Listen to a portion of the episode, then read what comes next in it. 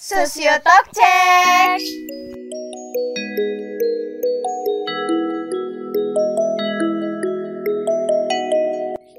Hai teman-teman, Assalamualaikum, baik lagi sama aku Yuli dan masih di Sosiotalk Podcast. Kalian pasti udah kangen banget ya sama aku di Sosiotalk Podcast ini. Sama, aku juga kangen sama kamu. Ya, tapi bohong Enggak deh, canda For your information teman-teman, jadi podcast Sosiotalk ini bakalan kita upload setiap dua minggu sekali di YouTube dan Spotify. Jadi buat kalian jangan sampai ketinggalan buat dengerin podcast ini ya. Oke? Okay? Ya, tema besar yang bakal kita bahas di episode 5 kali ini adalah bedah jurnal sosiologi reflektif yang akan dinarasumberi oleh Ibu Mur. Kalian pasti udah pada kepo kan? Yuk langsung kita tanya-tanya aja. Assalamualaikum Ibu Mur, gimana nih kabarnya hari ini? Waalaikumsalam warahmatullahi wabarakatuh. Alhamdulillah sehat. Walaupun pada situasi pandemi seperti ini susah untuk mengatakan sehat, tapi kita tetap harus semangat. Alhamdulillah. Kalau boleh tahu nih, apa sih kesibukan Ibu Mur akhir-akhir ini di masa pandemi, Bu? Selama pandemi COVID, semua pekerjaan itu dilakukan di rumah ya, uh, sebagaimana yang kita kenal dengan uh, eh, WFH (Work from Home). Pekerjaan di kampus semuanya diselesaikan di rumah. Beberapa pekerjaan tersebut di antaranya proses belajar mengajar secara online. Itu kita lakukan tidak harus uh, di kampus ya seperti biasanya. Kemudian uh, membuat bahan ajar, membuat soal, menilai ujian, mengupload nilai ujian, bimbingan proposal dan skripsi, seminar proposal dan ujian munakosa, semuanya dilakukan secara online. Selain uh, terkait dengan kegiatan belajar mengajar, aktivitas saya itu adalah uh, menyelesaikan jurnal sosiologi reflektif karena kebetulan saya sebagai sekretaris editor ya di JSR kegiatan saya adalah e, mendistribusikan naskah kepada reviewer kemudian e, mengirimnya kepada penulis hasil reviewer dari hasil review dari reviewer kemudian uh, nanti uh, dialog lagi dengan penulis hasil perbaikannya dan seterusnya sampai naskahnya fix dan bisa kita upload di UJS.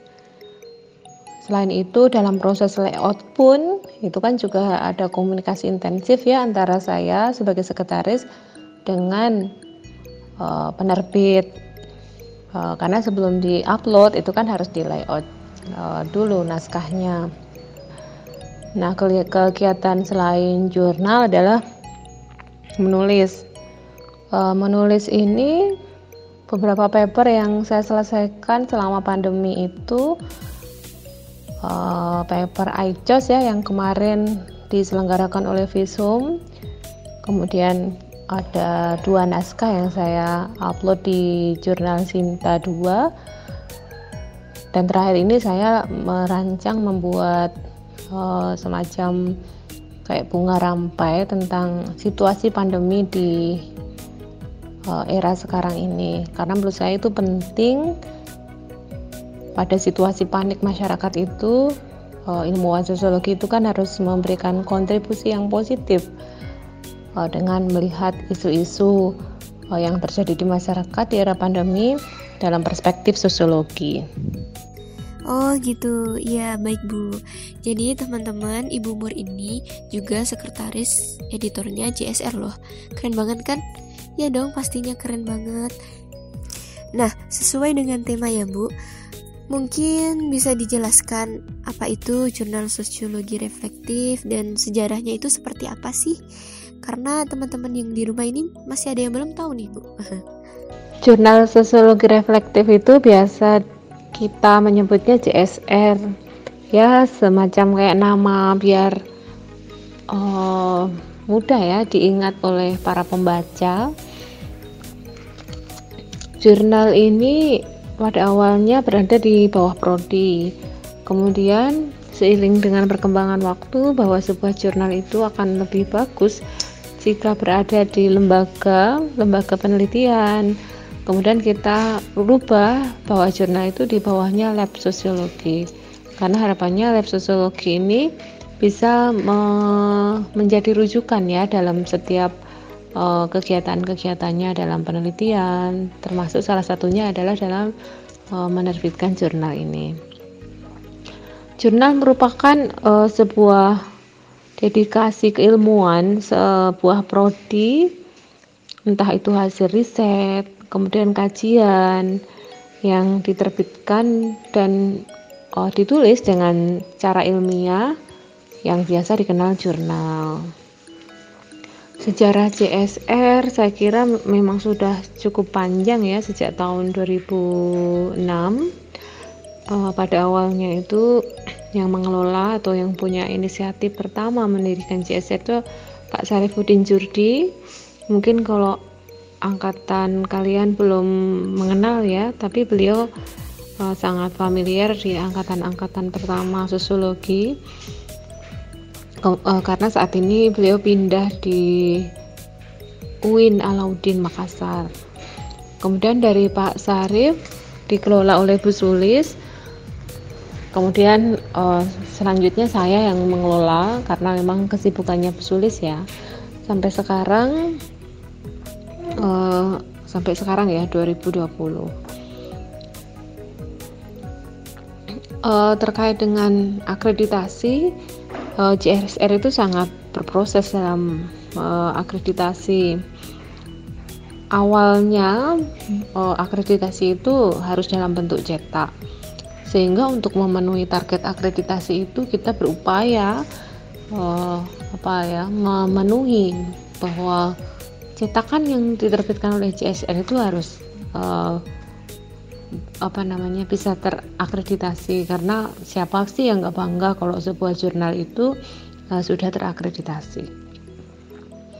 Beberapa uh, upaya yang di, kita lakukan adalah memodifikasi jurnal, mulai dari mulai dari konten, mulai dari selingkuh, mulai dari cover ya. Cover itu sudah berubah berkali-kali, mulai dari ukurannya B5, kemudian ukurannya A4 sampai akhirnya kembali ke B5 lagi.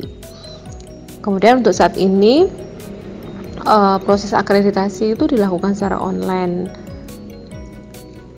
uh, karena memang format jurnal kan sekarang sudah paperless ya, jadi menggunakan OJS (Open Journal System) sehingga semua uh, artikel yang diterbitkan oleh jurnal itu harus dimuat atau di online kan ya di OJS itu sehingga secara otomatis proses akreditasi pun juga dilakukan secara online. Nah, proses transisi dari uh, bentuk offline menuju online ini kan tidak mudah ya. Karena uh, kita harus belajar sistem OJS, kita harus tahu bagaimana penggunaannya. Kemudian kita harus tahu juga uh, membuat tahu pembaca karena biasanya pembaca tuh kebingungan, apalagi penulis ya.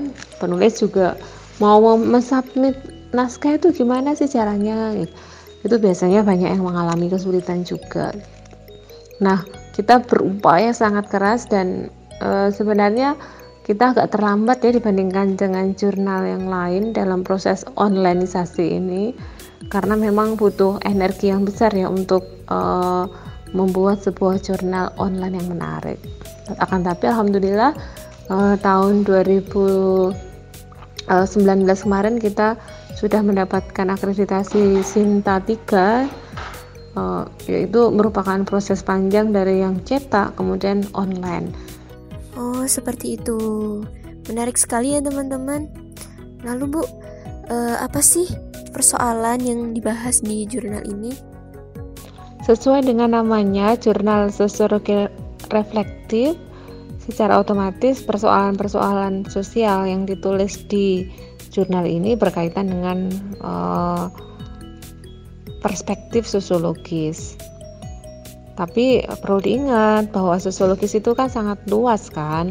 Sosiologi itu tidak terbatas uh, isu sebenarnya karena semuanya bisa disosiologiskan.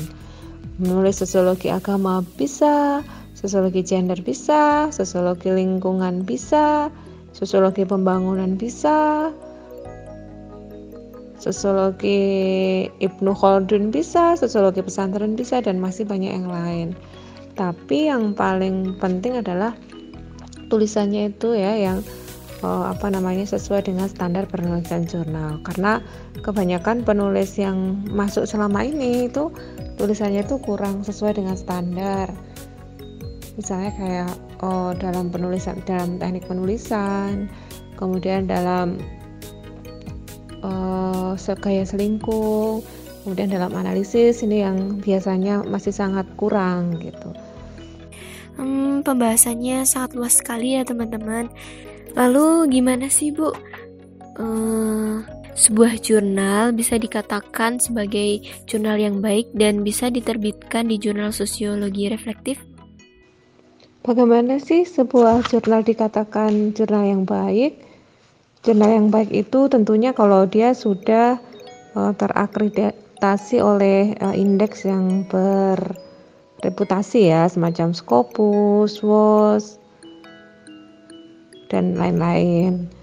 Nah, untuk bisa sampai terindeks uh, apa namanya pengindeks yang bereputasi itu tentunya sebuah jurnal yang terdiri dari beberapa artikel atau kumpulan artikel itu isi atau tulisannya harus sesuai dengan standar penulisan jurnal. Tentu yang bagus adalah yang sesuai dengan uh, standar internasional ya dalam proses penulisannya. Kemudian uh, literatur review yang digunakan juga terbaru. Uh, jurnal tersebut memiliki impact faktor yang tinggi. Dilihat dari banyaknya orang yang mensitasi artikel-artikel dalam jurnal tersebut kemudian banyak pengunjung jurnal karena memang tulisannya menarik di situ sehingga orang banyak yang mengunjungi jurnal itu sehingga eh, pengunjungnya juga banyak. Kemudian dari sisi tampilan uh, jurnal itu juga perlu di layout dengan baik ya. Karena tentunya dengan layout yang baik tentu akan menarik pengunjung untuk uh, me, apa ya pengunjung merasa senang rasanya oh layoutnya baik ya.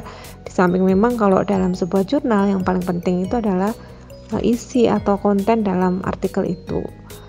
Nah uh, sebenarnya untuk CSR sendiri masih dalam proses ya untuk bisa menjadi jurnal yang baik. Mengingat saat ini baru uh, mendapatkan peringkat uh, Sinta 3 terkait dengan prosesnya terkait dengan uh, citasinya terkait dengan artikel-artikelnya. Jadi masih oh, PR yang panjang sekali untuk CSR untuk bisa menjadi jurnal yang uh, berkualitas baik. Nah, gitu teman-teman.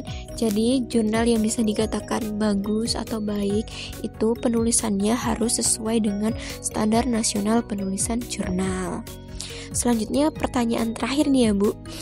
Uh, apa sih hubungannya antara jurnal dengan mahasiswa dan mungkin langsung bisa aja ditutup pakai closing statementnya Bu.